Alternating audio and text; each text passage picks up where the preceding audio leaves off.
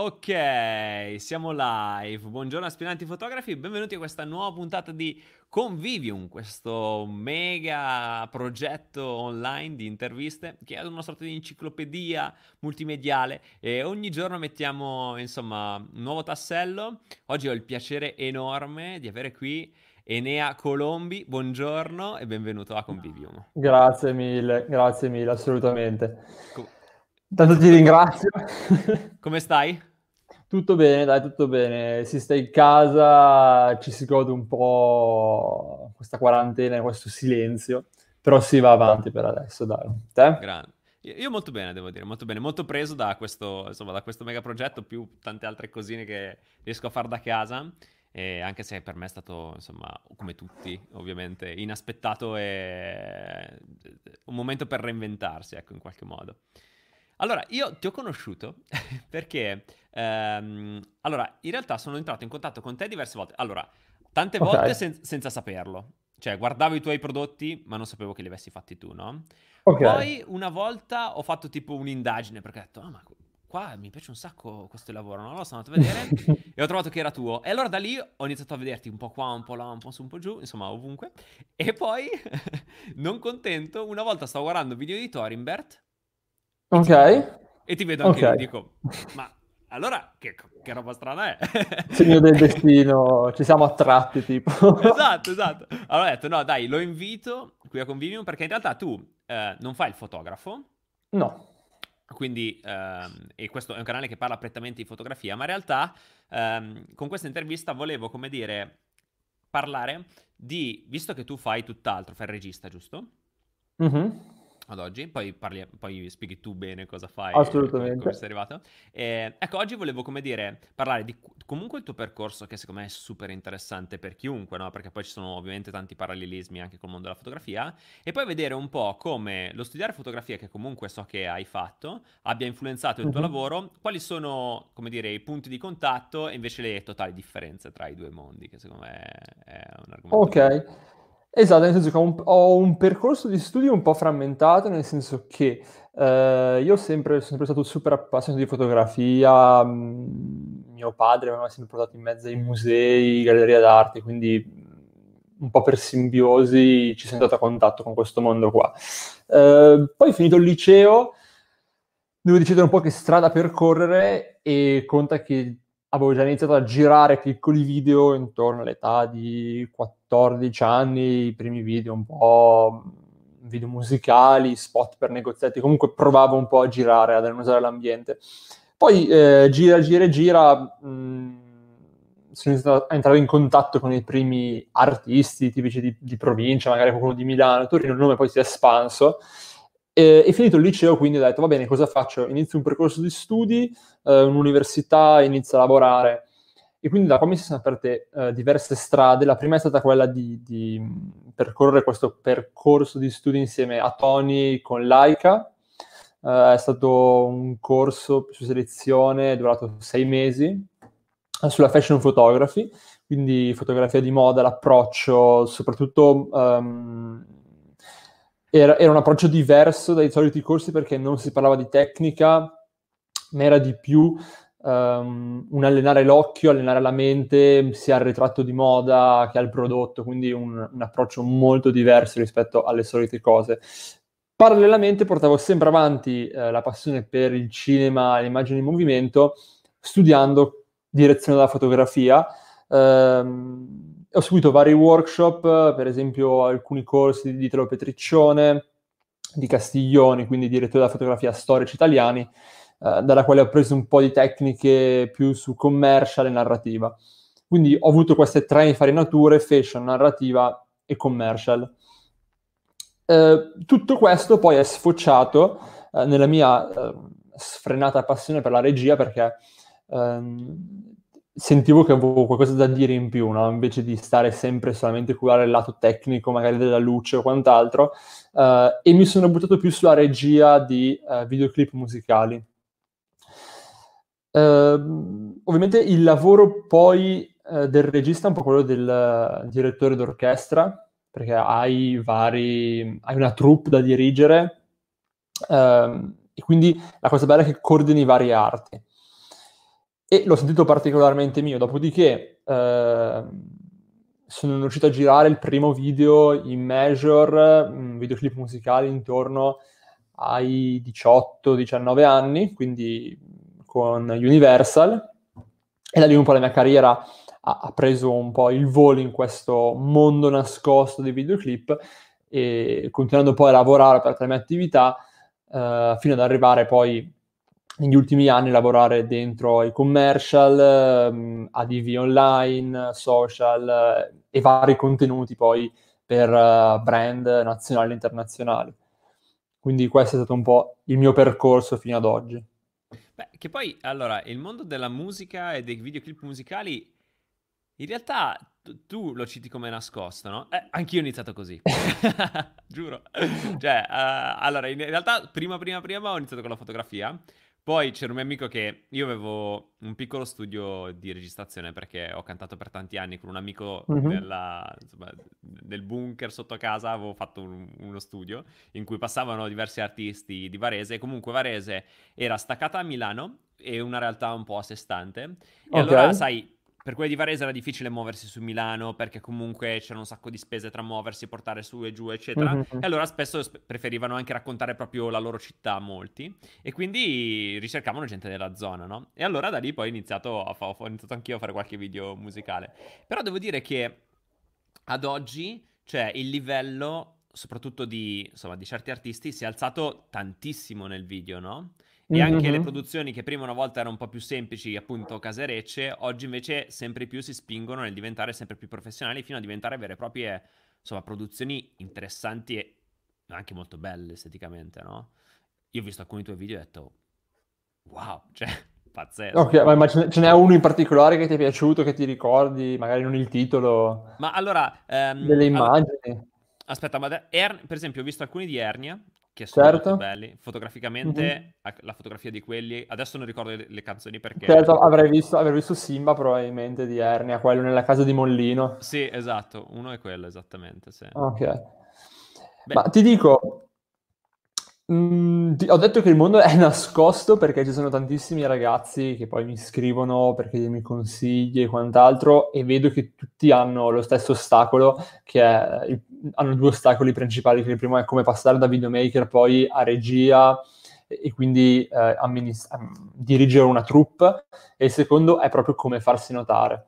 Quindi dico nascosto perché mm, forse eh, sei anni fa, sette anni fa era se tu facevi videomaking a un certo livello, eh, la voce girava tantissimo. Adesso è un lavoro che davvero in tanti possono fare e quindi il mercato è quasi saturo e, e poi c'è questa tendenza al, all'uniformarsi perché comunque adesso YouTube è, è, un po' anche il posto in cui ho iniziato io imparando.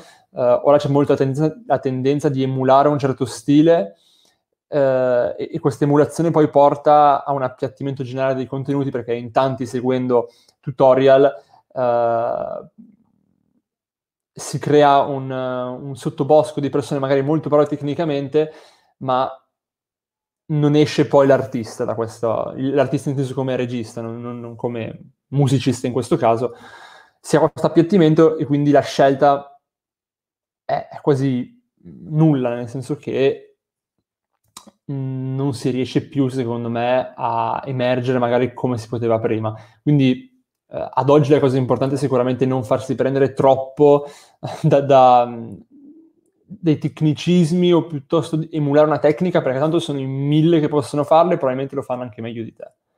Quindi per questo che dico che sia un po' nascosto, perché c'è poca ricerca in Italia anche da poi parte di, di Major e quant'altro. E credi che eh, tu come hai fatto a fare questo scavallo? Cioè, come hai fatto a passare da videomaker a eh, mm-hmm. regista? Allora, diciamo che eh, il mio passato poi da videomaker è, è strano perché ehm, lavorando con tanti artisti poi di, di, di, varia musica sono arrivato poi al rap eh, e poi tramite il rap, tramite vari artisti mi sono espresso eh, in un modo che non era il linguaggio del rap io non ascoltavo rap prima di fare video rap, per dirti, okay, o comunque hip hop. Quindi ho portato una visione che probabilmente era molto molto fresca eh, è un approccio che in Italia non si aveva in quel momento lì, quindi anche eh, porre molto gli artisti in paesaggi naturali, poi modificati, ehm, VFX, dei montaggi, una cura del colore che prima veramente non si curava troppo, e questa cosa qua ho notato che era nuova, nel senso che ci sono tanti videomaker che ad oggi magari emulano ancora questo stile. Questa cosa mi, mi fa molto onore, però da, da, un certo punto di vista eh, sono cose che mi hanno lasciato indietro, nel senso che grazie poi a questo stile mi sono fatto notare ehm, e dopo che ti fai notare che c'è una richiesta, si genera appunto un bisogno magari nella parte di produzione, di measure, i budget comunque si alzano, alzandosi il budget puoi permettere di eh, chiamare case di produzione e dopo che tu ti puoi permettere una casa di produzione, allora eh, devi un po' mettere da parte il tuo lato one man show e eh, dedicarti proprio alla regia. Io poi ad oggi faccio sia regia che direzione della fotografia nei miei video, quindi non ho mai poi abbandonato la parte fotografica, infatti mh, tante persone, io, stesso poi non riesco a definire ancora il mio stile, ma eh, sono più le persone che definiscono il mio di stile, nel senso che tutti mi dicono, ah ok, quello è un tuo video, però io stesso non, non lo riconosco, no? Quindi c'è un qualcosa che mi rappresenta e probabilmente anche il modo in cui tratto l'immagine, nel senso che molti mi dicono che uh, sembrano fotografie in movimento, un approccio molto fotografico con uh, la ripresa. Ci sono poi vari aspetti della fotografia che hanno uh, intaccato il mio modo di fare regia. Ecco sì, perché um, beh, io per esempio da fotografo, quando ho visto appunto, per esempio adesso non so, mi viene in mente quello, ma mh, ne ho visti anche diversi altri, ehm, quello che mi ha colpito è stata proprio la, la fotografia, bella, cioè curata, che hai avuto, mm-hmm. oltre, al di là di altri magari tecnicismi che io, mh, non essendo videomaker, posso non percepire, no? Ehm, però ho visto proprio questa questo occhio attento alla fotografia. E mi ha poi stupito quando ti ho visto nel workshop di, di Thorimbert, no? Perché proprio, certo. infatti ho detto, ma, ma, è lo stesso. Poi, cioè, sì, eri lo stesso perché lo eri tu, però mi sono chiesto come mai, no? E allora pensavo che avessi fatto, come dire, un, cioè che in parallelo facessi anche foto, e invece no, mi hai detto che proprio no, cioè hai preso quell'esperienza semplicemente per studiare fotografia? Esatto, nel senso che più che studiare la fotografia, studiare l'approccio a un mondo eh, che per me, a me è sempre interessato, quindi tutto il mondo fashion mi ha sempre attratto tantissimo. Io poi la, la parte fotografica eh, dello scatto della macchina fotografica in sé l- l'ho sempre portata avanti, ma più per una passione, nel senso che non ho mai fatto nulla per lavoro, non, uh, ci sono stati lavori commissionati che non ho, non ho mai accettato perché non, non, mi considero un fotografo e non penso di, portare, di poter portare un lavoro professionale nella fotografia, quindi non voglio vendermi per tale. Uh, quindi l'ho sempre vista più come una passione e sicuramente quel corso lì mi è, mi è, servito tantissimo perché, come ti dicevo prima, non era una cosa tecnica, ma era una cosa molto teorica e soprattutto di approccio al mondo della moda, partendo poi dalla storia, poi mh, ci interfacciamo con tanti artisti, eh, editori e quindi mh, è stimolante quando senti persone che nella vita riescono effettivamente a fare qualcosa prendi spunto, prendi ispirazione, quindi sicuramente a livello di mentalità mi ha fatto fare uno step successivo. E... Beh, poi lavorare con Tony penso che non sia male affatto, no? È uno che assolut- comunque... assolutamente, nel senso che poi il suo modo di insegnare è, è, tutto suo, ha un modo suo, ti fa entrare le cose in testa e è tutto diverso, nel senso che poi appunto da quel corso la mia testa è stata, è stata ribaltata, svuotata e riempita con nuove informazioni, quindi è proprio stato un reset che mi ha fatto capire bene uh, dove volessi andare a parare poi col mio lavoro. Ok, eh, per chi non sapesse, qual è la differenza tra DOP o comunque sì. diciamo il videomaker classico e un regista, cioè quali sono gli aspetti in più che una persona deve avere anche per affrontare questo tipo di lavoro, no? Perché credo che in realtà allora, al, al, al, di là delle cose tecniche ci siano sì. anche tante, come dire, qualità relazionali che devi sviluppare in qualche modo, no? Allora, assolutamente, nel senso che il videomaker è, è una figura che è nata relativamente da poco, arrivata in Italia saranno una decina d'anni probabilmente, che è riconosciuta come un lavoro, poi sicuramente c'era anche prima. Un videomaker innanzitutto fa quasi tutto da solo, nel senso uh, parte camera in mano, gira, monta, color e delivery. Il più delle volte così. Poi ovviamente ha degli aiuti, magari c'è, c'è il ragazzo che dà una mano sul set, uh, si fa dare una mano magari da un elettricista per delle luci specifiche, però diciamo che il videomaker in sé è un po' il responsabile di tutto. Quindi tu prendi questa persona qua, lavora per te e ti consegnerà il video finito.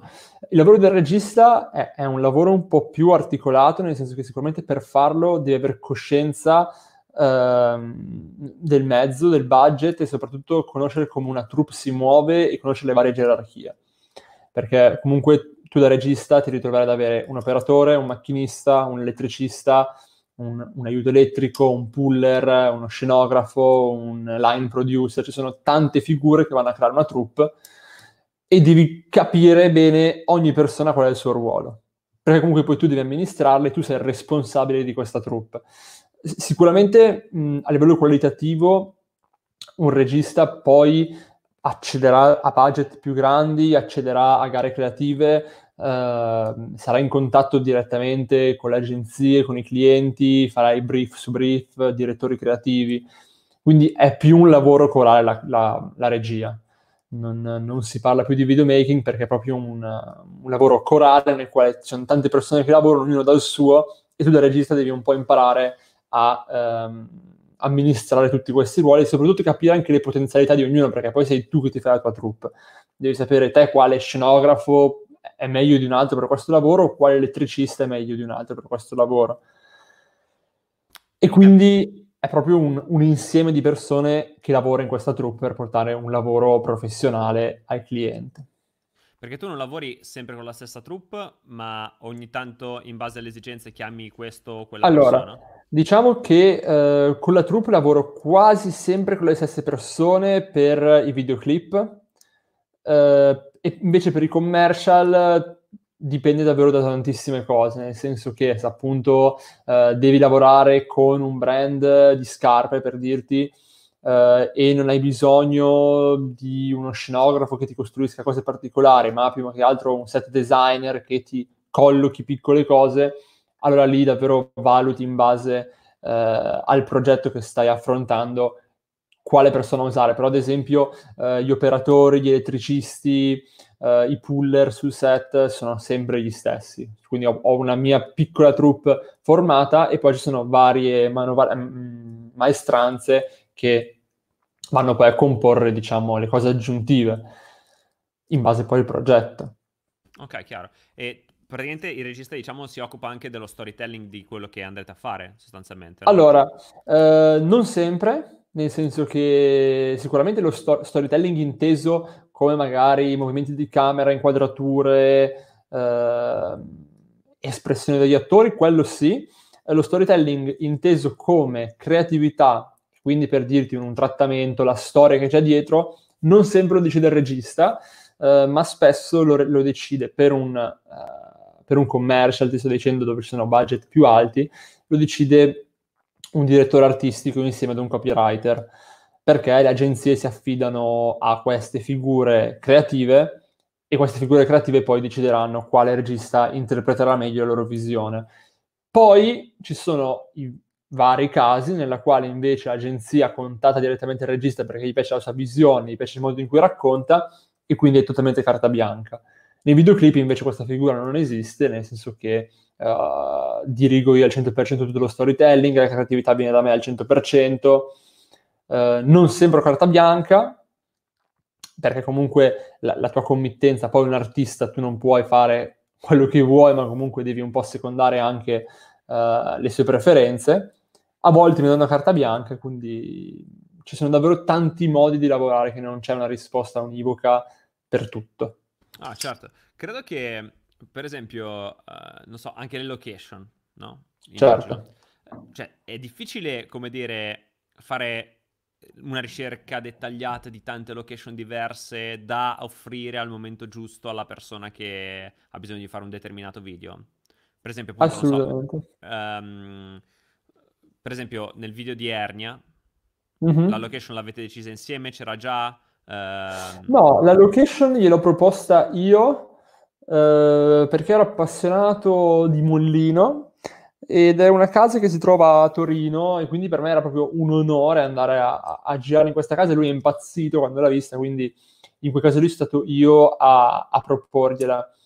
Uh, però appunto ci sono vari modi di lavorare sulle location, nel senso che um, ci sono tre casi in verità. Il primo quando sono io che la propongo dal nulla e quindi so già che per quell'artista voglio questa location perché andrebbe davvero ad aiutare lo svolgimento della storia e l'impatto visivo. Il secondo caso quale, nel quale magari c'è un'idea, eh, magari ben articolata, e tu hai bisogno di tante location, quindi non so, hai bisogno della via alberata, hai bisogno della casa di provincia, hai bisogno del loft. Eh, allora io in quel caso lì contatto il mio location manager, lui va a fare un po' di scouting, manda foto e da lì poi parte lo spoglio della sceneggiatura dello script e lui magari per ogni scena che ho scritto mi manda una serie di, di immagini, no? E mi propone quindi queste location. La terza invece addirittura è quando uh, il location manager mi propone una location speciale, mi dice guarda Enea, c'è questa casa di questa signora che non apre nessuno, ce l'abbiamo solamente noi, scrivici un video intorno. Quindi il rapporto con i luoghi deriva un po' da queste tre esigenze che si possono creare. Ok, chiarissimo, chiarissimo. E, um, è interessante come, come dire, tu sia passato appunto da videomaker, quindi a far tutto da solo, a poi fare questa cosa di regia con tante persone, no? E sei passato in istantanea, cioè è stato proprio un click immediato perché ti è arrivata una commessa data la svolta che hai detto prima, e quindi dal giorno, dal lunedì al martedì è stata una cosa di salto così, oppure è stato ogni volta aggiungevi un pezzo, un pezzo, un pezzo finché sei arrivato ad essere un regista vero e proprio con una troupe? All- allora, ehm, dovrei fare un po' di passaggi indietro, nel senso che sicuramente mh, mm, sono stati tanti piccoli video da indipendente da videomaker, magari i, più fa- i, tre, i due più famosi forse che ho fatto da videomaker sono uh, Malibu di Vegas Jones e Ipernova di Mr. Rain. Ok. Sono gli ultimi due video che ho fatto da, da videomaker completamente da solo, uh, di cui uno è girato a Los Angeles, che è Malibu, e dopo quel video lì mi ricordo che uh, Universal mi chiamò e mi propose di fare il video di Nero Bali, di Rodi e Michele Bravi. Ok. E mm, sono tutti video... Ah, eh, perfetto. Detto, e sono tanti sono video che poi, eh, soprattutto Nero Bali, è, è, un video che è stato super acclamato per una serie di ragioni, per l'amicizia che c'era dentro, era un modo di narrare una hit estiva diversa, mm, nel senso che prima le hit estive erano molto latineggianti, eh, molto spiagge, eh, corpi quasi perfetti, quindi c'erano vari messaggi che siamo andati un po' a destrutturare, quindi mettendo dentro comparse diverse, location diverse. Mm, siamo, invece della spiaggia del mare eravamo sulla spiaggia di un fiume inquinato praticamente, eravamo sul Po, quindi ambienti urbani, è un po' destrutturato, cioè tipo che sputa, abbiamo proposto un po' di immagini che andavano a spaccare questo alone di perbenismo politically friendly della hit estiva ed è stato super uh, acclamato, ha fatto un sacco di, di, views e diciamo che appunto quel video lì è stato uno dei primi video che ho girato con la produzione perché appunto dopo che ti propongono un budget tu da solo non riesci a gestirlo. Poi prima di questo video c'era anche un piccolo passaggio in mezzo che era Barracuda dei Bundabash insieme a Jake La Furia e Fibra. E questo era un video che avevamo un budget discreto, che abbiamo girato sempre con una produzione, perché erano comunque quattro artisti grossi, loro nel video non ci sono, e, e anche in questo video qua è stata proposta una narrativa unconventional, nel senso che eh, sono solo ragazzini, bambini sono i protagonisti, e, e per la prima volta abbiamo aggiunto, abbiamo, abbiamo esplorato un po' questo ha questo, questo affetto eh, molto naturale e intimo. Infatti c'è la scena dei, dei, ragazzi che entrano nella piscina, questi bambini di 10-12 anni che si spogliano e restano in intimo e fanno delle scene in acqua. Eh, e ho sempre proposto un po' delle immagini che forse prima nei videoclip in Italia non venivano troppo mh, utilizzate e penso che sia stata un po' questa qua la, l'amo che ho lanciato, che poi è stato preso, e hanno poi lanciato questa estetica che hanno apprezzato particolarmente, e da lì poi ho sempre lavorato con le produzioni. Quindi diciamo che sono stati questi due video iniziali, quindi Malibu Ipernova, tantissime visualizzazioni, hanno attirato l'attenzione di queste major, ho iniziato e poi quindi Bundabash più Elodie e Michele Bravi e da lì poi ho sempre lavorato solamente con le produzioni. Ah, è stata una cosa graduale ovviamente. E la prima volta che hai dovuto gestire il budget come te la sei vista? È difficile nel senso che appunto mh, anche qua di avere fiducia nella produzione con cui lavori, nel senso che non uh, tu il budget poi mh, devi avere delle persone che te lo gestiscano anche, nel senso che non sono io regista che pago le varie eh, maestranze, pago la location o quant'altro. Questo è il compito della produzione e tu quando metti in mano un budget a una produzione devi avere la fiducia completa che questo budget poi venga investito uh, nel miglior modo possibile e che non ci siano dei soldi buttati via perché comunque magari eh, c'è una location che ti costa 10 però la produzione la fa pagare 15 no? quindi c'è bisogno di una fiducia reciproca eh, ho sempre detto che poi la regia è sempre uno scambio di cose dai per ricevere e ricevi poi per dare indietro Mm. Ok, scusa, fammi capire bene perché io questo mondo non lo conosco. Quindi, certo. Ehm, cioè, allora, ip- ipotizziamo, io etichetta, ti chiamo e ti dico, senti, io sì. vorrei che tu facessi da regista un mio video. Sì. Ok? Cosa ti dico? Ti dico tipo, il budget è questo, sì. T- trova una produzione. Mm-hmm. No, cioè, ti dico, il budget è questo, poi... ok, non so come allora, non so come funziona. Allora, ci sono vari modi, ogni regista la, la, la, gestisce come vuole, poi dipende anche dall'attività che hai, nel senso che ci sono registi che hanno le proprie case di produzione, quindi si aprono loro okay, SRL, sì, certo. e allora lì eh, loro gestiscono il budget, prendono le varie maestranze e gestiscono loro. Io ho una mia partita IVA, lavoro da libero professionista, okay. eh, quindi tipo non mi Salmo, conviene... no? Che ha la sua... Eh, sì, Salmo dovrebbe avere una produzione, esatto. Okay. Wow. Um, però appunto, nel senso, non penso sia lui poi a, dirigere, lui sarà no, solamente beh, in certo. alto. Sì, sì, e, sì, e, quindi, nel senso, io da regista libero professionista vado da una produzione e dico, ok, ci sono questi soldi qua. C'è da fare questo video. Tutta la parte di contrattualistica economica la gestirà la produzione. Uh, io ovviamente tratterrò, dirò alla produzione, la guarda, la mia fee per questo lavoro è la seguente, quindi viene scalato dal budget questa, questa cifra e con il restante si va a creare il video. Ok, chiaro. E da lì, quindi hai 100, da questi 100 dovrai prenderti le varie persone che ti servono. Non so, sai che devi fare un video tutto in studio, però devi ricreare una foresta, tu sai che dovrai investire tutto in scenografia e luci, mentre magari altre persone non servono. Ogni, ogni eh, lavoro ecco, può essere. Lo, quello che ti cerca la location non ti serve, ad esempio, in quel caso. Esatto, esatto. Okay, esatto, chiaro, chiaro. Ti, facevo il discorso della fiducia perché io poi nei videoclip ho sempre lavorato con, um, con Borotalco, che è una delle produzioni okay, più sì. importanti che ci sono in Italia di, di videoclip. E poi si è proprio creato un rapporto di, di amicizia reciproca, nel senso che c'è, c'è stima innanzitutto. E quando penso che sia una cosa fondamentale nel mio lavoro riuscire ad avere un rapporto eh, soprattutto perché un regista, oltre poi al budget che porta, porta anche con sé una sua immagine e visione eh, che è sempre difficile che esca se la produzione non ti, non ti conosce. Perché se ad esempio dico, ok, ho bisogno di queste tipologie di attori, io ad esempio lavoro con un casting director che sa benissimo quali tipologie di attori voglio, cioè non devo proprio spiegare di nulla lui legge lo script e sa già quale voglio, ma se un domani dovessi cambiare casting director e lavorare con altra gente, sono sicuro che se leggesse uno script mio non mi proporrebbero le stesse cose. È quindi, interessantissimo.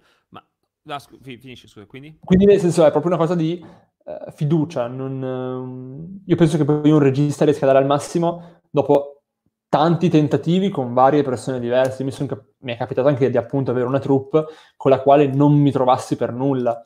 Quindi lì... Ed è questo un po' il lavoro rischioso del regista che che rispetto al videomaker, nel senso che il videomaker sei da solo, basta, te la puoi cavare, non so. Hai di fare un video, magari te lo fai in un giorno, però poi puoi recuperare gli altri giorni, tanto sei tu con la tua camera. Quando fai regia invece, tu hai un giorno per girare, massimo due, la troupe è quella, poi basta. Non puoi più recuperare i giorni dopo, fra una settimana, non puoi più fare del b-roll. Quindi devi essere proprio focus al 100% e non c'è possibilità poi di sbaglio o troppa improvvisazione sul set. Per questo che dico che è fondamentale poi avere persone fidate che lavorino con te. E tutte queste persone come le trovate? Per esempio, mh, lo scouting eh, manager? Allora, diciamo che ogni produzione, ogni produzione ha, eh, una, ha, un loro database con una serie di persone eh, fidate con cui lavorano.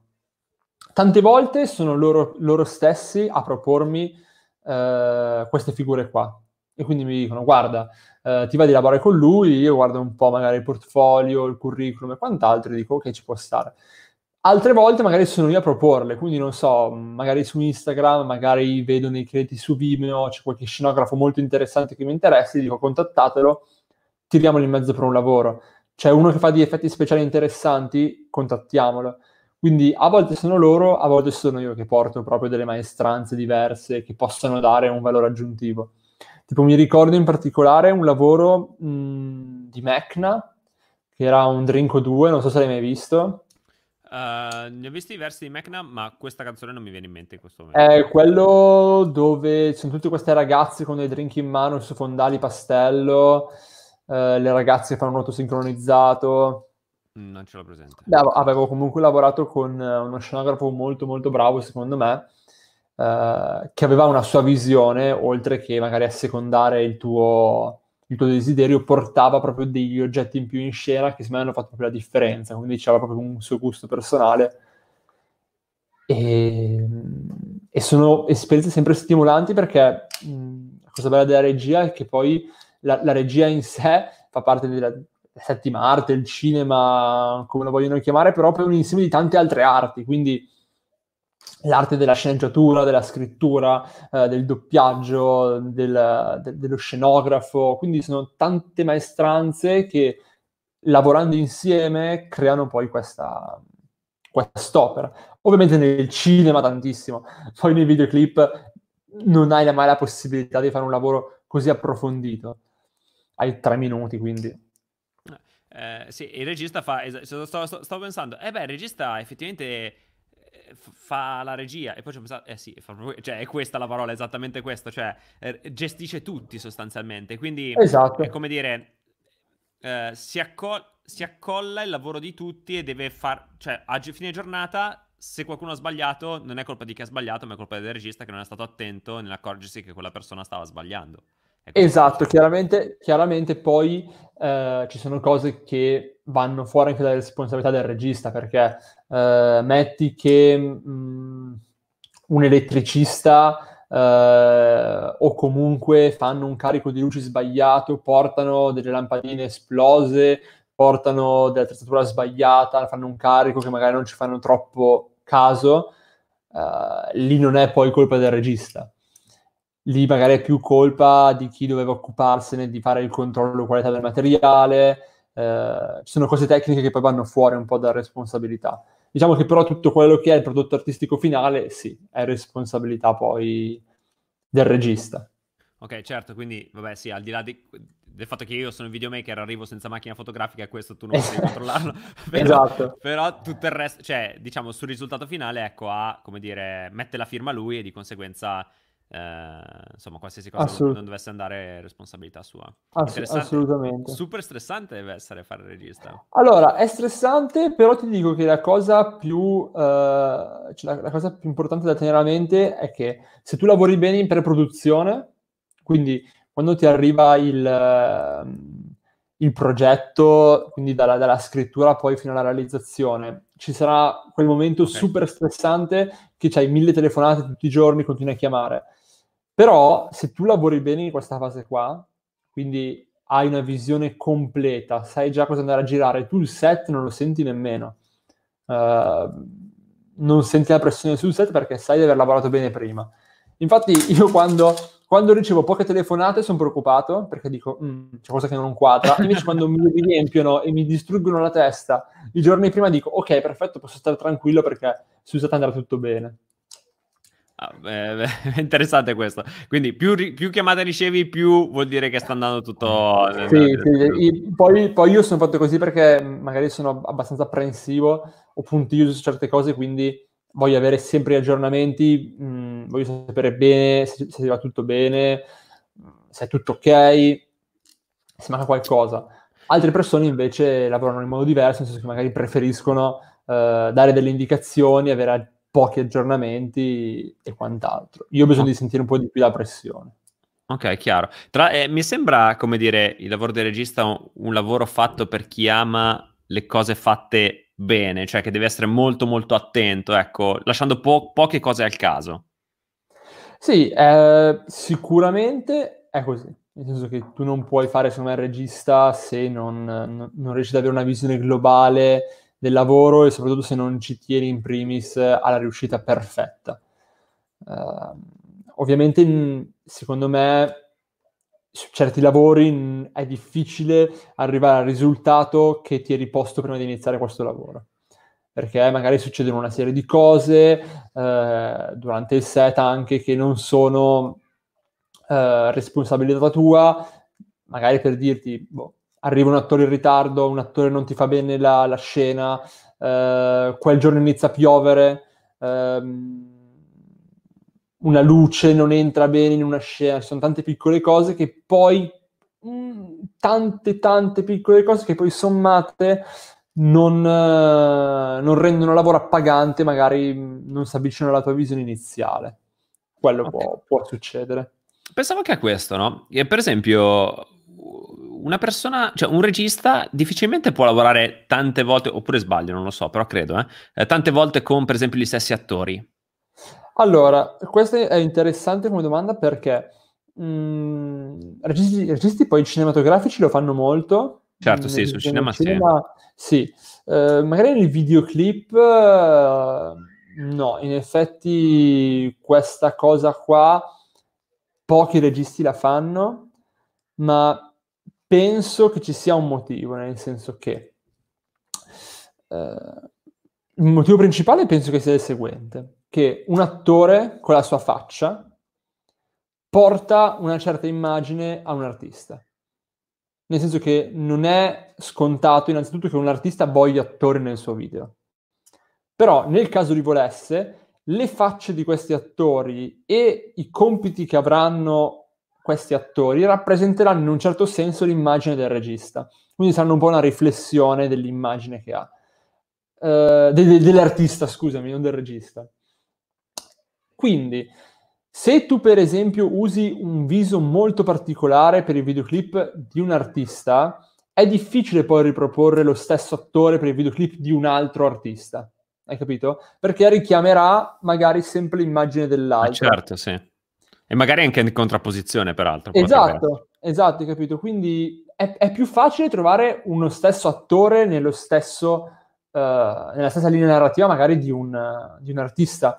Quindi adesso non so farti esempi precisi, uh, però magari artisti che hanno fatto tre video, magari una trilogia di video storytelling, nella quale c'è sempre un attore protagonista ed è sempre lo stesso. Questo sicuramente. E No, vabbè, scusami, non volevo no, interrompere. No, era, era, era, finito. ok, ok. E, ehm, e, nelle grandi produzioni, no? Eh, quanto sì. è importante il parere dell'artista? E quanto mm, invece allora, di tutto l'entourage che ha dietro? Allora, purtroppo tanto, nel senso che... Immaginavo, sai, questa cosa. Più la, più la, produzione è grossa e più l'artista avrà voce in capitolo. Ok. okay? Eh, nel senso che se tu vuoi lavorare con un artista pop uh, molto importante che ci tiene particolarmente alla sua immagine, ci saranno mille volte dei check sul set, sia del beauty uh, che della sua immagine, ma anche poi in preproduzione, quindi sia dello script che del trattamento. Più l'artista è grosso e più ci sono dei passaggi da rifare. Certo. E quindi, sotto certi punti di vista, infatti, si riesce a creare uh, prodotti molto più interessanti con artisti indipendenti, anche se il budget è più ridotto. perché molto spesso per un artista pop eh, è fondamentale la sua immagine. E, e, purtroppo ci sono pochi artisti pop in Italia che riescono a portare un'immagine interessante come all'estero. Ti faccio un esempio uh, di The Weeknd, se ti vai a vedere i suoi videoclip, ah, sì. la trilogia che ha fatto, è un artista pop conosciuto in tutto il mondo che però porta davvero un'estetica che è pazzesca, nel senso si, si, non ha paura di mostrarsi né di mettersi in gioco, no? E lì cosa pensi che sia la differenza? La produzione, l'artista, la visione, no, il regista, lì, la troupe? Lì, sicur- lì sicuramente eh, fa la differenza l'artista. Perché per fare video di questo genere non, non esiste che eh, una, la major per dirti chiama un regista e fai carta bianca, il regista scrive questo e poi The Weeknd lo fa.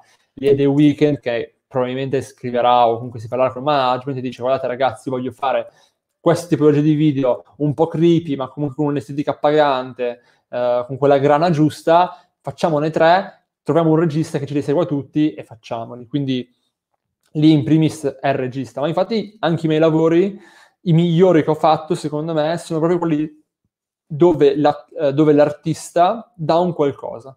Ok? Quindi non si limita a dirti fai quello che vuoi oppure c'è da fare questo, ma c'è uno scambio continuo. Quindi okay. per dirti un, un Mecna c'è sempre stato scambio con lui, uh, un To c'è sempre stato molto scambio, un Vegas Jones sempre tantissimo. Interessante come artista Mecna peraltro. Eh, è molto è interessante un... perché lui arriva dalla, arriva dalla grafica, eh, nel senso che ha sempre fatto musica, ma ha un percorso parallelo di grafica, e quindi sicuramente c'è una cultura visiva che eh, dà, un valore aggiunto al video, nel senso che ha quella capacità di riconoscere se un prodotto sperimentale è effettivamente funzionale e di qualità rispetto magari a della fuffa. Quindi peraltro lui, lui, per tanto tempo si è fatto anche le, le, copertine dei dischi, non so se le fa ancora, sì, però sì, per tantissimo sì. tempo lo fa. Uh, ma lui tra l'altro tuttora fa grafica a livello nazionale e internazionale di dischi, cioè molto, è molto quotato e molto bravo lui. Ok. E, um, beh, eh, quindi questa collaborazione con l'artista è interessante e ti è capitato di lavorare continuativamente solo con un artista? Cioè, a un certo punto questo artista ha deciso no. che tu fossi il suo regista e l'hai seguito per sempre, tra virgolette? Sì, sì, sì, sono più estemporanee le cose? Allora, eh, dipende, dipende sempre, però sicuramente, allora, con... parlando di artisti pop, ti dico Federica Abbate, eh, che è una delle okay. migliori autrici italiane, scrive canzoni per davvero chiunque, hit radiofoniche, eh, e la sua carriera invece da solista eh, si è affidata moltissimo a me. Quindi tutti gli ultimi suoi 3-4 videoclip li ho sempre seguiti io. Lei non è, non è, super produttiva, quindi fa uscire poche cose, però lei si è proprio affidata a me completamente perché gli piace il modo in cui gestisco il, il video. Okay. Ehm, Altri artisti sicuramente sono Vegas Jones e Mr. Rain. Um, con Mecna poi c'è stata una cosa continuativa, nel senso che gli ultimi due video gliel'ho fatti io. Uh, ecco, eh, qual è l'ultimo? Aspetta, quali sono gli ultimi due video che sono usciti suoi di Mecna? Allora, uh, Fuori dalla città, che tra l'altro okay. è selezionato anche ah, il Che aspetta, che è quello... Quello dell'auto. Della macchina, sì, bellissimo quello. Esatto. Bello, molto bello, sì molto interessante. Uh, Mara Sattei, che non so se hai presente qual è, ti lo consiglio perché è super fotografico. Ok. Questi sono i video più fotografici che ho fatto nella mia carriera. E che tra l'altro è l'artista, secondo me, italiana femminile più interessante degli ultimi anni. E con lei c'è questo rapporto di continuità, nel senso che un giorno la sua etichetta mi ha contattato e mi fa: Guarda, uh, creiamo questo team, tu uh, Simone Furlan come styling e Assia al make-up, quindi questo team di immagine. Uh, abbiamo costruito questo, questa sua estetica che è super, super particolare uh, e abbiamo già fatto due lavori insieme. Adesso, finita la quarantena, molto probabilmente si penserà al terzo, però questo è proprio un esempio di rapporto continuativo, continuativo. super qualitativo, tra l'altro. Ah. una... Tra l'altro credo che sia difficilissimo. Sì da una parte mettere il tuo stile, dall'altra certo. non essere la fotocopia di te dell'altro video. Quindi, come dire, allora. ricucire l'immagine giusta sull'artista. Allora, esatto, nel senso che io sono molto poi autocritico sui miei lavori, eh, mi piace mh, spaziare sempre in ogni genere, nel senso che a volte faccio dello storytelling puro, a volte faccio dell'estetica libera interpretazione, a volte faccio più tutto close up, quindi spazio spesso, però ho sempre notato che c'è sempre questa mia firma che la gente riconosce Uh, però per adesso non penso ancora di essere arrivato in quel momento in cui mi vado a imparanoiare, penso che ma sono la fotocopia di me stesso, sono la mia stessa parodia. Per adesso sono ancora in una fase molto prosperosa forse di idee perché riesco davvero a, a creare varie cose su vari artisti. Forse quello più interessante è, è l'ultimo di Gamon che ho fatto. Quale? Uh, quello che ho fatto di Gamon, che in un certo qual modo Ok, sì, sì, sì. Quello, quello è molto interessante perché è proprio un videoclip che unisce estetica e, e, e, narrativa. E nella prima parte c'è lui che fa del playback normalissimo, incastrato in alcune geometrie, e nella ah, seconda parte sì, diventa, okay. diventa, uno psicoterapeuta di coppia. E, quindi lì tu gli dai sia la parte di estetica interessante, quindi dici ok, lui è un artista fresh, se la balla, preso bene, e dall'altra però ti esce un po' fuori quella parte umana, attoriale, che anche quel pubblico un più interessante, un, un, anche quel, a parte di pubblico più interessata uh, a Gamon, non solo come performer, dice, ah ok, cioè, interessante, no? Quindi si è un po' unito dallo storytelling a dell'estetica. E questa cosa qua si fa molto all'estero, quindi fare, far, mh, recitare, recitare dei ruoli all'artista si fa molto anche in Italia e lo si fa molto bene nell'indie. Nel pop questa cosa qua non si fa ancora bene purtroppo. Quindi il fatto di far uh, recitare o performare l'artista in un certo modo senza che sia scontato che sia sempre il solito playback di lui fermo davanti alla finestra, per dirti. Certo. Eh, in questo uh, il mondo rap è un po' una fucina di idee, no? Comunque c'è molta sperimentazione eh, come ambito, mi pare. Sì, sì, sì, sì, sì. diciamo che il, il, videoclip rap, secondo me, ha fatto esplodere tutto quello che erano i preconcetti dei videoclip in Italia. Uh, il video rap forse ha portato quella voglia di fare in Italia Uh, soprattutto perché lo potevano fare chiunque, cioè chiunque poteva fare video rap. Tu c'hai l'amico che rappa, io faccio il video, ti puoi mettere in gioco. Uh, quindi sicuramente ha dato questa grinta alla, alla nuova generazione. Uh, e invece, secondo me, la scena indie italiana ha portato una ventata di aria fresca a livello autoriale di videoclip. Ci sono certi videoclip indie che sono fatti molto bene e portano una visione che fanno anche ben sperare a un futuro cinematografico. Quindi ci sono un po' queste due branche italiane uh, di questa n- nuova ondata, new wave, come vogliamo chiamarla, di, di regia. Ecco, a proposito di cinema, uh, quanto il mondo dei videoclip è vicino al mondo del cinema, quindi quanti sono i punti di contatto e quante invece le differenze invalicabili, cioè che oltre a quelle non, non riesce ad andare con un videoclip? Allora, Sicuramente quest'anno ci sono stati due esempi di registi che sono andati al cinema partendo dal videoclip e sono Lettieri e, e Ionaz, che sono la coppia dei registi. Ah sì, ho presente, li riconosco loro. E loro sono andati al cinema passando direttamente dai videoclip, quindi questa può, ti può far capire quanto effettivamente il mondo del videoclip abbia influito e spezzato un po' le vecchie catene del cinema arcaico in Italia. Ehm è un mondo sicuramente da un punto di vista distante ma vicino. Ci sono tanti controsensi, nel senso che tutto il cinema in Italia è praticamente a Roma.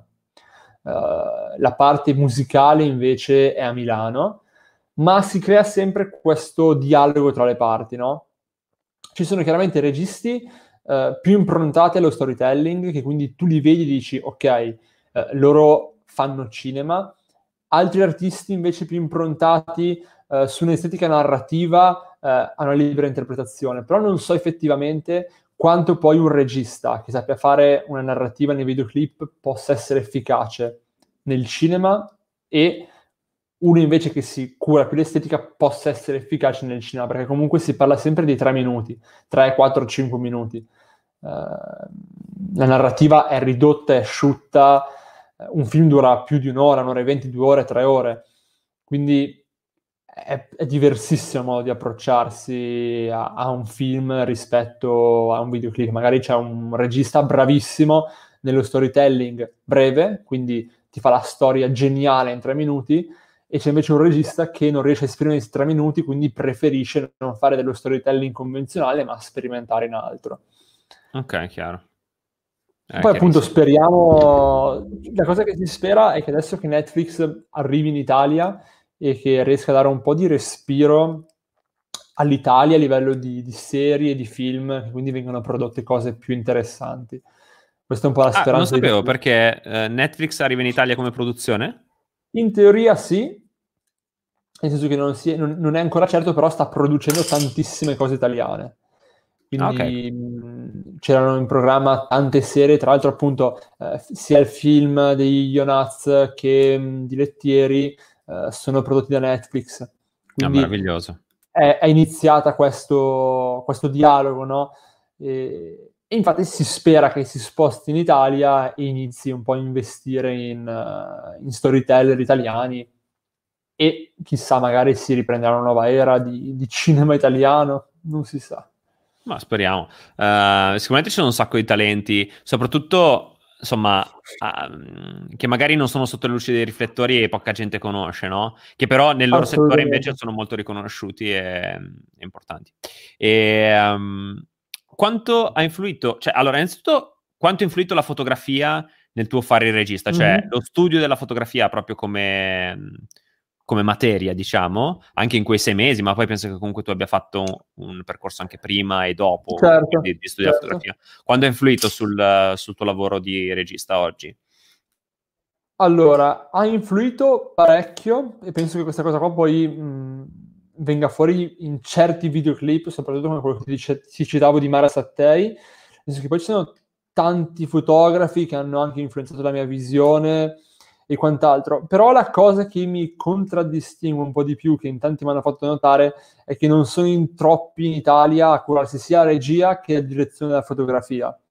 Quindi sicuramente aver fatto fotografia prima, ma dato la possibilità e la capacità critica e tecnica eh, di velocizzare un processo, quindi io da solo facendomi la fotografia sul set non ho bisogno di uh, un direttore di fotografia che me la faccia per me, e quindi si salta quel processo che dici, ah ok, questo non va bene, questo invece va bene, quindi si salta un po' quelle, quei, quei, tempi morti, diciamo, che poi comunque eh, nei, commercial lavoro con il direttore della fotografia, quindi devo per forza interfacciare, però nei videoclip che è un po' più di getto, un po' più artistico, ti lasci più andare, eh, dal mio punto di vista è molto molto molto più facilitante che io mi faccia la fotografia, quindi ha sicuramente influito a livello visivo, mi ha allenato la vista e l'occhio e arrivo sul set già sapendo la tipologia di inquadratura che voglio fare, le luci che userò, eh, uno schema luci, ho già tutto in mente. Se dovessi lavorare con un direttore della fotografia, eh, probabilmente non sarebbe così naturale, ma lui darebbe una sua visione. Chiaramente non, non va un direttore della fotografia bravo non va ad eseguire solamente il compitino, mette quel qualcosa in più di suo, no? Chiaro. E... e quindi sicuramente in un futuro inizierò a collaborare con, con vari direttori della fotografia anche nei videoclip, però prima che questo accada bisogna uh, formare un rapporto umano nel senso che non penso che inizierò a lavorare con qualcuno sui videoclip prima che non ci sia una fiducia reciproca, quindi anche solamente uscire a bere una birra insieme, un caffè, ti becchi, dici due parole, ti senti una chiamata, si crea un rapporto, ci si manda un po' di reference, uh, ma ti piace questo, ma mi piace questo, dopo che si, ci si connette, quindi si crea un po' quella connessione e capisci che allora potrebbe essere un valore aggiunto a livello tecnico, allora dici ok sì, diamo in mano la fotografia a lui. Però per adesso ho sempre avuto questa tendenza del, di curarmi da solo le immagini, quindi sicuramente il background fotografico mi ha preparato a livello tecnico eh, affinché io riesca a gestire un po' la mia visione e, e creare un, una cosa che sia effettivamente mia a 360 gradi, magari sbagliata, eh, sotto, sotto, certi punti di vista tecnica è sbagliata, ma magari è quello sbagliato che dà eh, quel valore aggiunto. Ok? Certo. E, um, quali, quali, sono invece, visto che hai comunque scattato e scatti ogni tanto, qual è la differenza sostanziale che tu vedi e che ti ha fatto propendere per il video rispetto alla fotografia? Allora, nel senso che c'è, c'è una cosa fondamentale che è il movimento, nel senso che la fotografia eh, tu vai ad immortalare l'attimo, eh, che sia poi documentaristico, ritrattistico, di composizione, tu scatti e, e lo porti a casa. Invece il video, la cosa che mi piaceva di più era il fatto di poter mettere in movimento persone e soprattutto eh, il dinamismo che puoi dare, ok? Uh, creare, ma anche creare dei, dei, dei tableau vivant, quindi de, delle immagini comunque in movimento. Non lo so, il movimento mi ha sempre attratto, eh, ma anche se tu pensi, eh, immaginati una ripresa frontale di un attore che sta camminando in, in una galleria, quindi tutte le luci una sopra l'altra, tu quando cammina vedrai sempre la sua faccia che passa in un chiaroscuro, no? Quindi ombra, luce, ombra, luce, ombra, luce, ombra, luce. Quindi eh, è tutto più animato, no? è tutto più, più tridimensionale, mh, mm, puoi esplorare lo spazio, puoi creare eh, delle connessioni. Quindi è sempre stato questo che mi ha portato poi a intraprendere la strada video. Ok, chiaro. Quindi, eh, come dire, eh, la vicinanza, la necessità anche di avere del sì. movimento. Okay. Esatto, diciamo che appunto la fotografia boh, mi era stretta, cioè non, non sono mai riuscito a vederla troppo come uno strumento di espressione Ehm, sono sempre stato un tipo molto molto dinamico, iperattivo, e quindi sicuramente la, il, il movimento in sé mi rappresenta molto di più della fotografia. Poi scatto perché mi piace proprio scattare, a volte mi rilassa, hai capito? Eh, è anche un esercizio zen quasi scattare. Capisco. E, al, quindi al di là dei tuoi spunti fotografici, appunto dalla fotografia, dalle esperienze che hai fatto, dove ti ispiri? c'è qualcosa che fai per, come dire, assimilare nuove idee, nuovi allora, punti di vista, nuove visioni? Sì, sì. Allora, assolutamente. Io sono molto appassionato sia di rivisti che poi di libri, quindi di fotografia e quant'altro, e la fonte primaria possono essere questi. La fonte secondaria, eh, vabbè, sicuramente YouTube e Vimeo. Eh, la fonte terziaria sono i servizi di streaming a pagamento, quindi un Chili o un Netflix, se eh, voglio vedermi un film in particolare vado a cercarmelo. Poi io ho tanti artisti, tanti registi che hanno influenzato la mia estetica che mh, mm, più di altri prediligo, ma come tanti altri registi cinematografici. Uh, quindi diciamo che poi nella, nella, mia memoria visiva sono tutte cose che magari io oggi mi guardo un videoclip, uh, mi piace tantissimo, poi magari me ne dimentico e fra due anni butto giù un'idea che leggermente ha quel profumo di quel video che è rimasto poi nel mio subconscio, no?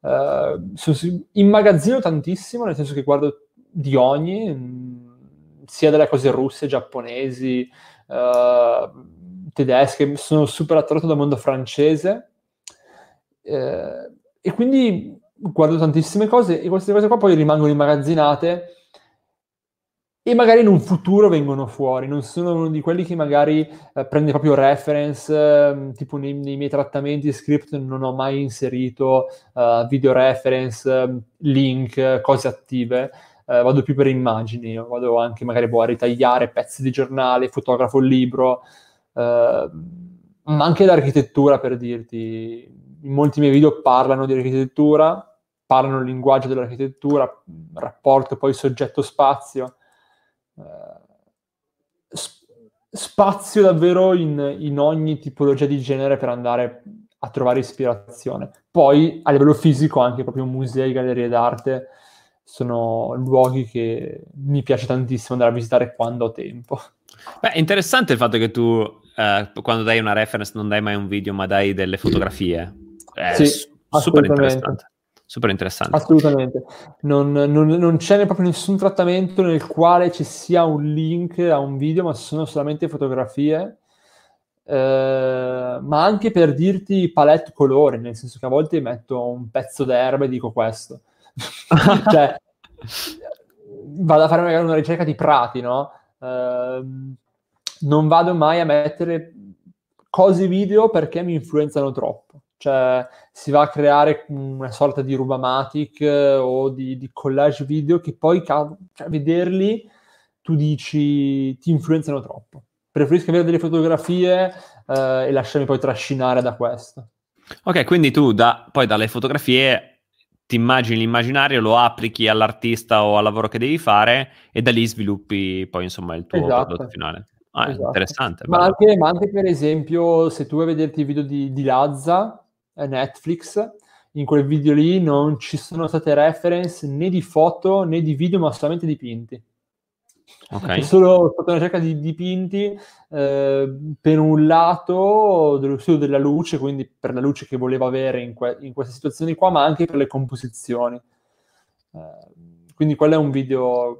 Consiglio di andare a vedere. Se, se avete tempo, andate a vedere sia Netflix che i due video di Mara Sattei, uno fatto a Parigi e l'altro fatto in Marocco. Quelli okay. sono molto interessanti dal punto di vista fotografico. Bello. E, t- tutti ti diranno: Ah, che bella la vita di uno che viaggia così tanto. Quando sei in viaggio, hai tempo per visitare i posti in cui sei o no? Mai stato. Io, allora, con la fortuna che ho davvero nel mio lavoro, ho viaggiato tanto. Sono stato per lavoro, mi sono fatto Los Angeles, l'Irlanda, uh, Turchia, Marocco, Parigi, Spagna, mh, mm, Islanda. Ho fatto davvero tanti posti però non hai assolutamente il tempo per visitare nulla. Cioè, anzi, tu pensa che l'unica volta che me l'ero presa con calma era a Los Angeles, eh, arrivavo un giorno prima appunto per stare un po' più easy, ma hanno cancellato tre voli per il maltempo, quindi sono arrivato in jet lag distrutto, ho dormito e il giorno dopo abbiamo girato con la produzione americana, quindi cioè, l'unica volta che potevo avere un po' di respiro mi hanno stroncato, quindi non visiti nulla. Ok, chiaro. Eh, immaginavo, peraltro, è stata insomma, una domanda retorica. Eh, tu sei giovanissimo. Cosa consiglieresti mm-hmm. ai giovanissimi che si approcciano? Quali vedi essere il loro errore più, tra virgolette, comune? Ecco. Alcuni consigli hai già dato allora, all'inizio, però se vuoi aggiungere qualcosa. Sì. Diciamo che eh, la, la, cosa che ho notato è che c'è un po' di confusione in Italia perché il mondo del videomaking è un mondo nascosto, nel senso che non, non ci sono, non è un lavoro che conoscono tutti ed è anche difficile magari spiegarlo ai genitori eh, o alle persone che ti stanno vicino e dai credibilità, no? Vero. Eh, quindi sicuramente c'è da farsi un esame autocritico e, e capire le nostre necessità. Quindi io sono un ragazzo, eh, ho finito il liceo, cosa devo fare? Ho bisogno di un'infarinatura, voglio fare cinema, voglio fare pubblicità. Bisogna innanzitutto capire cosa si vuole fare, perché se si vuole fare cinema e tu vuoi fare solo quello, per forza di cose, secondo me, ora come ora in Italia, un'università è fondamentale per capire le dinamiche filmiche, magari se tu puoi fare cinema vai a Roma, dico. Per tutte le altre persone invece che vogliono intraprendere un percorso sia di, di, di filmmaker o, o, di regista pubblicitario videoclip, che poi può arrivare al cinema, sicuramente il consiglio è di iniziare a guardarsi intorno e di non preoccuparsi della, se non abiti a Milano, se non abiti a Roma, anche se abiti in una provincia, io, io abito in provincia, mi sono poi spostato a Milano, uh, però la prima cosa che ho fatto è guardarmi intorno e, e realizzare il fatto che tante attività hanno bisogno di un, vid- di un video, tante attività hanno bisogno di un'immagine, uh, ci sono sicuramente artisti che hanno bisogno di un video. Quindi iniziare a provare a tastare il, il territorio. Uh, soprattutto confrontarsi costantemente con la, con la, con la concorrenza, no? Quindi tu da, raga, tu da, ragazzo di 19 anni guardati intorno, guardati intorno quelli della tua età cosa stanno facendo, a che livello sono.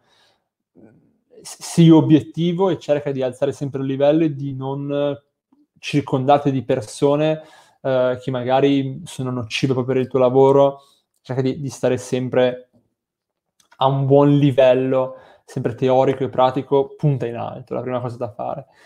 Poi dopo che sei conscio di aver raggiunto un livello alto, comunque a livello tecnico e teorico, cerca di proporti in grandi città. Chiaramente tu finché sei in provincia hai una, una clientela e, e concorrenza di provincia, nella città sono in 10.000 a fare il tuo lavoro.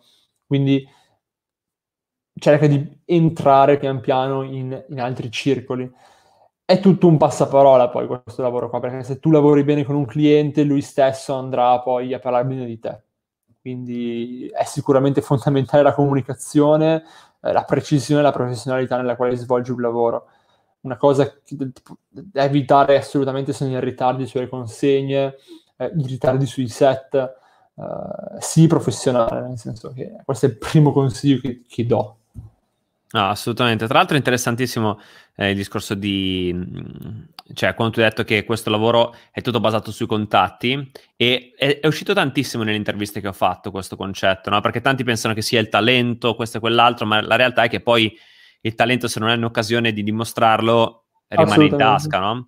È anche vero che però nel momento in cui hai l'occasione devi saperla sfruttare e tante occasioni non sono travestite da tali, no? Perché magari no. tu fai un lavoretto piccolino e dici, vabbè, sì, io spesso mi è capitato di sentire magari ragazzi o amici che dicevano, ah sì, vabbè, ho fatto questo lavoro, sì, però mi paga un poco, lo faccio la svelta, e però, eh, cioè, non funziona allora, esattamente così, no?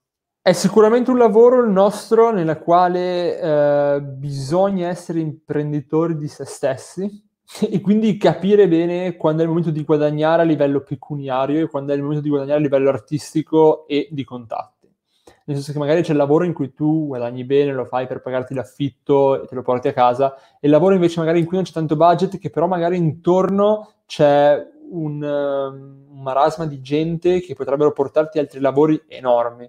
Quindi è un talento anche questo, secondo me, il fatto di riuscire a capire quali sono le occasioni in cui bisogna investire e quali sono invece le occasioni in cui bisogna pensare di più al guadagno piuttosto rispetto al prodotto artistico in sé, no?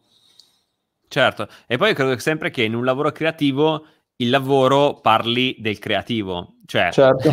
eh, qualsiasi, anche se ti pagano poco, vabbè, a parte che se hai accettato un lavoro che ti pagano poco, l'hai accettato tu, mica io, cioè nel senso avrei deciso di prenderlo, no? E nel momento in cui lo prendi comunque devi sempre tenere alto lo standard, no? Perché poi qualcuno lo vede tu, e non sa quanto ti hanno pagato per farlo, sa solo che il lavoro è tuo. Assolutamente, infatti è, è, è sempre difficile soprattutto quando mi ricordo quando facevo un videomaking, mantenere uno standard sempre alto perché ci sono lavori che comunque ti ispirano più di altri e, ed è difficile davvero, magari non lo so, mh, c'hai l'artista rap che ti ispira e ti dà libertà e poi c'è l'artista invece pop che non ti ispira. Il budget però è lo stesso, il risultato è difficilissimo che sia lo stesso perché è proprio un dare per ricevere a volte. Infatti, mh, la cosa problematica è che appunto poi il pubblico non sa quanto effettivamente è costato quel lavoro, come dici te. C'è sempre queste incognite, quindi devi sempre riuscire a dare il massimo per ogni lavoro. Chiaro. E, um, il fatto che tu sia così giovane, mm-hmm. uh, come l'hai gestita? Perché io uh, leggevo un libro l'altro giorno che è molto in linea con quello che mi dicono tante persone che mi seguono, no? Eh, e ci sono uh-huh. quelli che si lamentano perché sono troppo giovani e quindi dicono sì. ah, nessuno mi dà retta perché sono troppo giovane e quelli che si lamentano perché sono troppo vecchi e quindi dice eh no ma non riesco più a reinventarmi alla fine ognuno si sente sempre un'età sbagliata per, o per iniziare o per farsi valere in qualche modo tu che sei molto giovane come l'hai gestita questa cosa?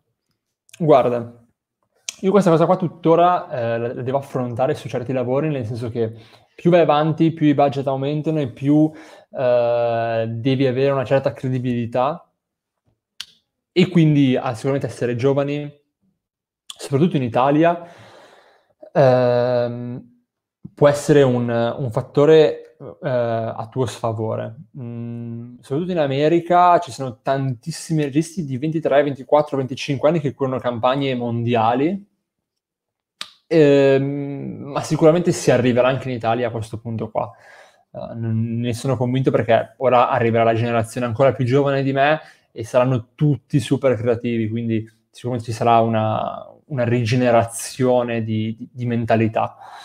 Um, il nostro è un lavoro che secondo me è senza tempo, nel senso che ho conosciuto anche tanti registi che hanno iniziato a lavorare a 30 anni. Mm, c'era gente che anche lavorava in, in, alimentari e poi ha deciso di investire tutto su se stesso, ci ha creduto tantissimo ed è riuscito a reinventarsi. Quindi secondo me sta molto nella forza di volontà e soprattutto nel, non, nell'avere una, una, forza interiore che ti spinge a farlo. Se tu hai davvero una passione fortissima e vuoi farlo, sgomiti, arranchi e fai mille sacrifici per fare questo lavoro qua. Nel senso che Uh, io poi quando ero, ero, ero giovanissimo, uh, anche ai tempi del liceo, ricordo che per fare certe cose mi, mi privavo un po' di, di, della vita sociale anche, no? Magari c'erano le sere in cui uh, non uscivo, i pomeriggi in cui non uscivo, mi richiudevo un attimo in casa per lavorare su queste cose qua. bisogna essere molto focus. Poi sicuramente essere sia super giovani che super vecchi, tra virgolette, è sempre eh, un, uh, uno svantaggio e tutti vorrebbero prendere il treno al momento giusto. Uh, però penso che con, uh, con, la buona determinazione si possa riuscire a fare tutto. Se ti fai un bel piano e ti lasci ispirare, cioè questo, questa forza interiore che ti spinge, secondo me si riescono ad avere buoni risultati a, a qualsiasi età. Grande, mi viene in mente The Ferros, due ragazzi che ho intervistato, eh, sono due mhm. fotografi mm-hmm. matrimonialisti e loro hanno iniziato relativamente tardi, cioè intorno, non so, ai 30 anni, adesso non ricordo esattamente certo. l'età, però più o meno così, in due o tre anni e loro fotograf- fotografano di professione da pochissimo, due o tre anni, eppure si sono affermati, lavorano in tutto il mondo, mh, mm, sono Ma... tra i, alcuni tra i più premiati e incredibile. Ma io penso, io penso che appunto, cioè, addirittura mh, l'età, magari tu inizi, tu inizi, a lavorare a 30 anni eh, e se tu inizi a lavorare esplodi di idee, perché tu comunque hai 30 anni di, di, di, di, passate di vita che magari hai bisogno di far esplodere e magari non porti, adesso poi non lo so, eh, magari però non porti a casa il risultato tecnicamente perfetto, magari come altri colleghi che lo fanno da 20 anni, però porti della genuinità, idee diverse, che non hanno gli altri, no? E quindi ci sono anche il, gio- il giovanissimo di 16 anni, magari porta una visione che io, di- che io magari guardo e dico, vabbè, tecnicamente non è un granché, però cazzo, ci sono cose davvero interessanti dentro, no? Quindi io certo. penso che ogni età, ogni età porti qualcosa con sé. Ecco, forse la cosa rivolta ai giovanissimi è questa che io ho visto anche nella fotografia, che ci sta, no? Eh, che essendo in un mondo molto veloce, cioè in cui tutto certo. è subito, ehm, alcune cose invece n- non vanno date per scontate, quindi comunque studiare un po', fare un po' di ricerca, studiare anche in altri ambiti come per esempio la fotografia, eh, come hai fatto tu, insomma, prepararsi, ecco, mm-hmm. non arrivare impreparati secondo me è una delle ricette fondamentali, ecco. Assolut- assolutamente, perché per, tu sei giovane, cioè la gente deve partire dal concetto che eh, quando si è giovani si di ess- ci si sente sempre dei supereroi, no? Che mh, hai sempre ragione su tutto, sono gli altri che sono vecchi e quant'altro. Quindi c'è sempre questa visione un po' distorta del mondo. Uh, poi è anche vero che la nostra generazione mh, ha rifiutato un po' anche la gavetta e quindi lo siamo visti benissimo poi anche dai, dai, dai, più, dai più, anziani. Quindi sicuramente la, la, la nost- l'arma a nostro favore è, è il fatto di potersi fare una cultura sia online che studiando poi all'università, perché abbiamo delle armi a disposizione che prima non esistevano assolutamente, nel senso che se tu, se tu sai usare un, un, motore di ricerca e hai la voglia puoi imparare tutto. Ovviamente ti infarini, no? Non è che impari i segreti del mondo, però le opportunità per migliorare e cambiare ci sono e sono aperte a tutti. Ma assolutamente, poi online è davvero un'enciclopedia. Ma guarda, mi viene in mente questo ragazzo, ehm, Enrico, Uh, mi sfugge il cognome in questo momento. Comunque, uh, Enrico Tech ha un canale YouTube okay. e una volta io praticamente da un annetto faccio delle sfide mensili, no? In cui sostanzialmente una persona deve postare una foto inerente a quell'argomento, cioè farla nel mese e poi postarla. E allora poi okay. commento queste foto. E insomma, vabbè, fatto sta che un giorno sono andato in live con, questa perso- con questo ragazzo e eh, mentre aspettavo nel backstage, come abbiamo fatto noi, no? che, che arrivasse, ero in cucina un attimo e sento che arriva e sento ciao allora mi affaccio, guardo e faccio ciao, tuo fratello non c'è ancora? Sono io! Come sei tu? E tipo, lui è un ragazzino, avrà, non so, 12-13 anni, una roba così, ha un canale YouTube, eh, una proprietà dialettica incredibile, un modo di esporre, okay. di presentarsi incredibile. Ovviamente, lo vedi, è ancora da maturare, no? E cioè, certo. non, non potrebbe essere altrimenti, cioè, cioè sarebbe inumano, no? Però una potenzialità, cioè è proprio quando, come dire, il, il, il talento in qualche modo, comunque, ma neanche il talento, la predisposizione incontra le possibilità. E allora lì si aprono mille, mille porte, no? Giovanissimo, davvero giovanissimo. Che è più o meno quando hai iniziato tu alla fine, perché più o meno, insomma, anche tu avrai iniziato più o meno a quell'età, no? Assolutamente, no, no, ma, ma le nuove generazioni sono pazzesche. Ma poi c'è, c'è una ricerca anche sociologica che, che spiega che il, il, tempo poi all'epoca, all'era del web, va tre volte forte rispetto a prima, quindi un anno sono tre anni praticamente. Cioè, c'è uno sviluppo tecnologico digitale che è frenetico e quindi devi tutto moltiplicare per tre per stare al passo con le cose e non, non perderti niente. E tu progetti futuri? Progetti futuri, allora, ora come ora sicuramente uscire dalla quarantena e tornare a lavorare come prima, sperando che si possa. Quindi nel, nel futuro prossimo continuare con l'attività che sto facendo, allargare un po' la cerchia di clienti e alzare sempre di più la mira. Uh, a me piacerebbe tantissimo poter girare qualcosa con Netflix, magari di mio, ma ti dico tra anni, magari una serie eh, o un film, nel senso che il punto d'arrivo poi è quello, che sia poi appunto Netflix o una, un'altra produzione, il mondo del cinema mi piace tantissimo. E, e si vede. E chissà, magari più una mia produzione indipendente, non lo so. Mm, sicuramente l'obiettivo primario, finale, è il cinema. Ok, ora come ora andare avanti sempre su questa strada di commercio e video musicali perché sono quelli, sono il mio linguaggio di adesso, no? mi esprimo bene con questo e quindi voglio arrivare al livello più alto che posso con questa tipologia di linguaggio. Ok, allora Tommaso di Ta- Traglia ti chiede come ti è venuta l'idea del video di Fuori dalla città? Quel video, allora, per quanto semplice, è assurdo. Grazie.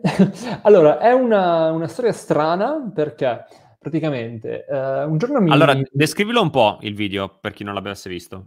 Allora, è un video totalmente fatto in studio, nella quale c'è Mecna uh, che fa un playback all'interno di questa Mercedes vecchia, sulla quale sono uh, puntati vari proiettori ehm, che proiettano immagini di una ragazza su quest'auto. Fine. E poi okay. alla fine, e poi c'è la parte finale dove ci sono delle grafiche fatte da Mecna, eh, tempestose per la parte del synth eh, più, più aggressivo.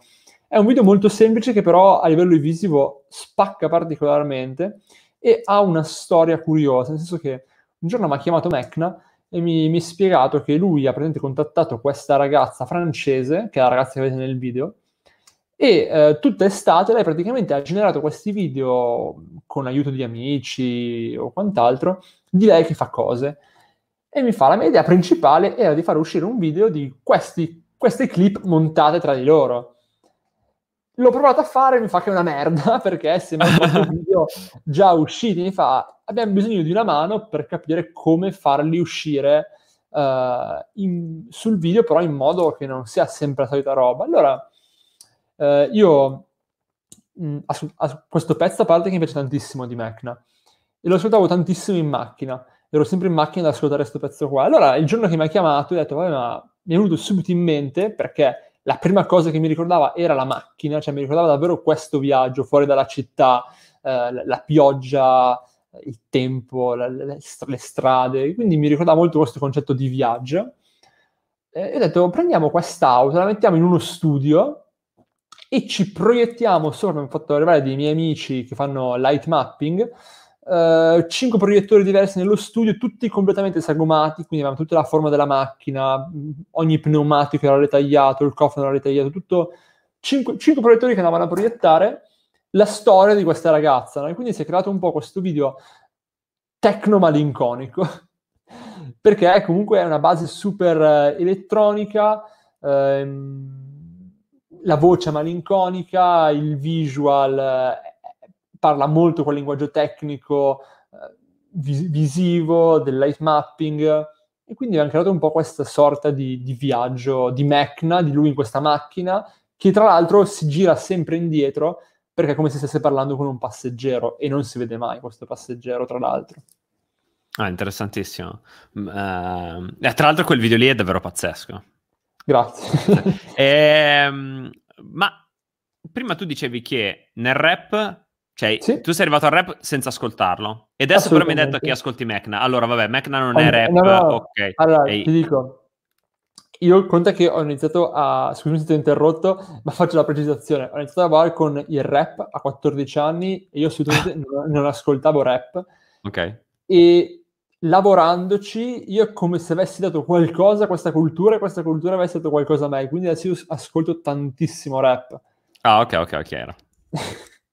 ok, quindi ti, hanno fatto convertire in qualche modo, sì, insomma. assolutamente. Ho, ho, capito e... una... E prima non, non l'ascoltavo, nel senso che ho capito proprio la, la cultura, ho imparato a, a, capire i testi. Certo. Uh, l'ultima domanda, che l'ho tenuta in, insomma, in canna fino adesso. Sì. Quanto è importante per una canzone di successo un video altrettanto di successo?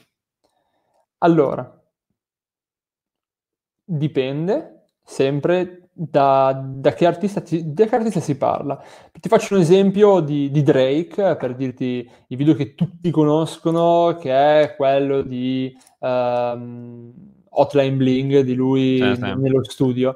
Mm. E in quel caso il video ha, è andato di pari passo con la canzone perché eh, ha, ha, fatto partire un trend no? di, di, di, Drake che balla super casual in questo studio, eh, un balletto che tutti potrebbero ballare e quindi ha questo significato popolare, no? potentissimo. Um, e altri video che ho fatto io stesso hanno contribuito uh, al successo della canzone. E quindi dico un dipende, perché ci sono pezzi che davvero a volte vanno fortissimo, anche senza bisogno di un video, e altri pezzi che con il video hanno una marcia in più. Ad esempio, per dirti, eh, Nero Bali nell'esempio, perché um, Elodie arrivava da un momento eh, un po' mh, di rottura no, della sua carriera precedente.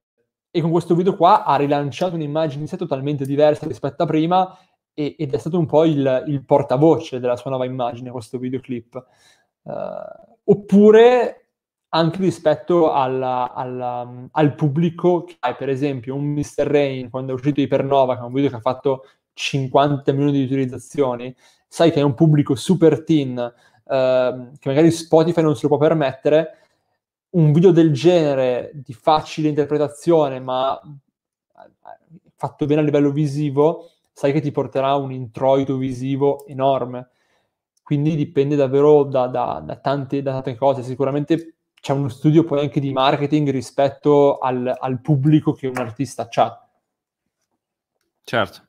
Uh, è interessante perché credo che comunque eh, da un certo punto di vista vada di pari passo, no? Però è vero anche che tu eh, mi è piaciuto quando hai detto non tutte le canzoni hanno bisogno di un video, no? O di un video forte. Mi viene in, me- mi è venuto in mente, eh, non so se le hai viste, ma sicuramente sì, le, le serie di video di Jaime, sì? che è questo sì, rapper sì, in cui certo. ha fatto una serie di canzoni in cui c'è, c'è, c'è solo una, un'inquadratura e basta. Assolutamente. E niente Assolutamente. Più. Ma ti dico, allora, questa tendenza qua uh, penso sia, adesso lui lo conosco, uh, di persona anche, non conosco bene questo suo progetto che sta facendo, il perché lo sta facendo così, ma ho, ho, una mia teoria, e nel senso che YouTube ha perso tantissimo negli ultimi anni, quindi gli ultimi due o tre anni le, le views sono calate a picco su YouTube dei video musicali, uh, quindi non c'è più questa esigenza come prima, nel senso che prima era il, il, il mezzo numero uno che veicolava la canzone YouTube e adesso non lo è più. Adesso è Spotify mezzo numero uno. Beh, basti pensare che per esempio Gamon ha su YouTube delle medie di video bassissime, ma se vai a vedere su Spotify invece sono molto più alte. Lo certo, sì, sì. Ma come, ma, come, per dirti anche, anche Mecna ha, ha, delle visual che magari non sono altissime, però poi a livello fisico, quindi concerti, streaming, uh, merchandising, fa tutto sold out. Beh, banalmente, guarda non so, anche eh, Giovanotti piuttosto che anche grandi artisti, Tiziano Ferro, Elisa, che non hanno tutti questi numeri esagerati rispetto poi a quanto riempiono quando si muovono, no? Esatto, quanto... è, è, per questo che ti dicevo che mh, quando si va ad agire su un video, quando si ha la canzone forte, c'è uno studio comunque di marketing e di pubblico e per capire se effettivamente questo video c'è da indirizzare a questa tipologia di pubblico, perché sai che magari il ragazzino, comunque fascia età 12-18 anni, ma anche 8 in verità, ormai sono, dagli 8 anni iniziano ad andare su YouTube, cliccherà tante volte sul video, oppure se è un prodotto di, magari è un prodotto premium per un pubblico con una certa mh, come si può dire, capacità critica o mentalità, magari se lo vede una volta e poi non se lo vede più. Certo, chiaro. E, ehm, allora, beh, grazie mille perché è stata grazie una bellissima in- intervista, super interessante nel mondo video, che in qualche modo mi ha fatto sentire un po' la, la nostalgia del video, in qualche modo. in qualche modo lontano però perché non tornerò al video perché già la ah, fotografia beh. è un delirio, figurati se mi metto pure a fare video non me la cavo più. Uh, ho, tra l'altro ho am- grandi amici che fanno video molto bene, quindi mi appoggio a loro se ho bisogno.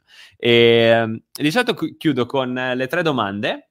Okay. Quindi sono tre domande molto semplici in realtà. Allora, la prima è uh, un libro che consiglieresti? Ok. Allora, un libro che consiglierei, ma mm, posso consigliare anche un libro di fotografia o un libro certo. scritto? Quello che preferisci. Allora, o se vuoi consigliarle uno e uno, così non ci facciamo mancare niente, va bene. Allora, io consiglio a livello di libro Ehm... fammi pensare, perché ne ho davvero tanti che mi, eh, hanno, mi hanno, colpito. Uh... Guarda, a livello di fotografia ti sparo quello di Renang. Ok. e, ehm, di scrittura, La meglio gioventù di Pasolini. Ok, beh, cioè, insomma... dei, dei, dei, titoli no, però poi invece mi sento anche di consigliare a tanti registi. Ok. Ehm, che tanti, in tanti mi chiedono, mi chiedono libri sulla regia. Eh, la UCLA a Los Angeles eh, fanno tantissimi corsi. Eh, se andate sul loro sito ci sono tutti i libri di testo. Quelli sono i migliori libri di regia e di direzione della fotografia che potete trovare in commercio quindi quelli sono i migliori libri da andare a leggere. Ah, quelli che ho consigliato sono, sono, libri che mi hanno un po' cambiato il modo di vedere la regia la fotografia, però non, stanno, non sono niente a che fare poi con la magari mia ideologia di certe cose o quant'altro. Certo. Ehm, poi invece un film o una serie TV che consiglieresti? Beh, qui. Allora, se- serie TV Twin Peaks, assolutamente. Ok, non so, dov'è, dov'è? Netflix? Eh, non, so. Uh, Twin Peaks no, Twin Peaks si può vedere, allora, o su Now TV mi sembra, oppure okay. si può comprare il cofanetto che si trova a, a prezzi ormai stracciati, è una, una serie degli anni 90 e, ed è considerata una delle migliori serie mai fatte di David Lynch. Ok. E un film, un film da vedere, uh, forse Kids di Larry Clark. Sì, Kids okay. di Larry Clark. Non c'è presente? Ok. Eh, è bello perché io mi sto prendendo tutti i titoli di tutte le interviste e mano a mano me ne okay. sto guardando, capito? Okay. la serie, video, okay.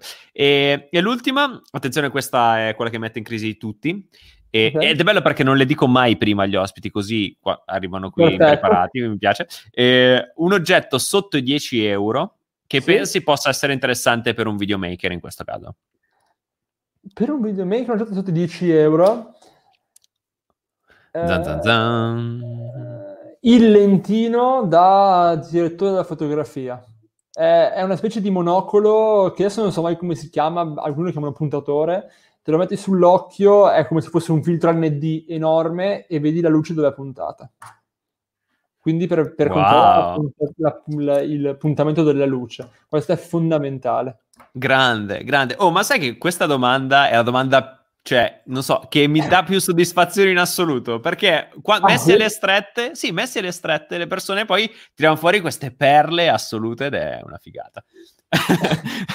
meraviglioso, meraviglioso. Assolutamente. Allora, grazie mille davvero, è stato un super piacere averti come ospite. Figurati, anche abbiamo, per me assolutamente. Abbiamo aggiunto un altro pezzetto interessante a questa serie di interviste che credo che possa essere bello e di ispirazione soprattutto per insomma tutti quei giovani ragazzi che si stanno approcciando al video, ma non solo anche alla fotografia, perché poi sono due mondi come abbiamo visto che si, come dire, in qualche modo intrecciano molto bene. E ti ringrazio per esserci stato davvero di cuore. Grazie mille a te, mi ha fatto super Grazie. piacere. Un abbraccio, un abbraccio a tutta la chat, buona giornata e a presto, ci vediamo domani. Ciao, Ciao ragazzi. Ciao. Ciao a tutti.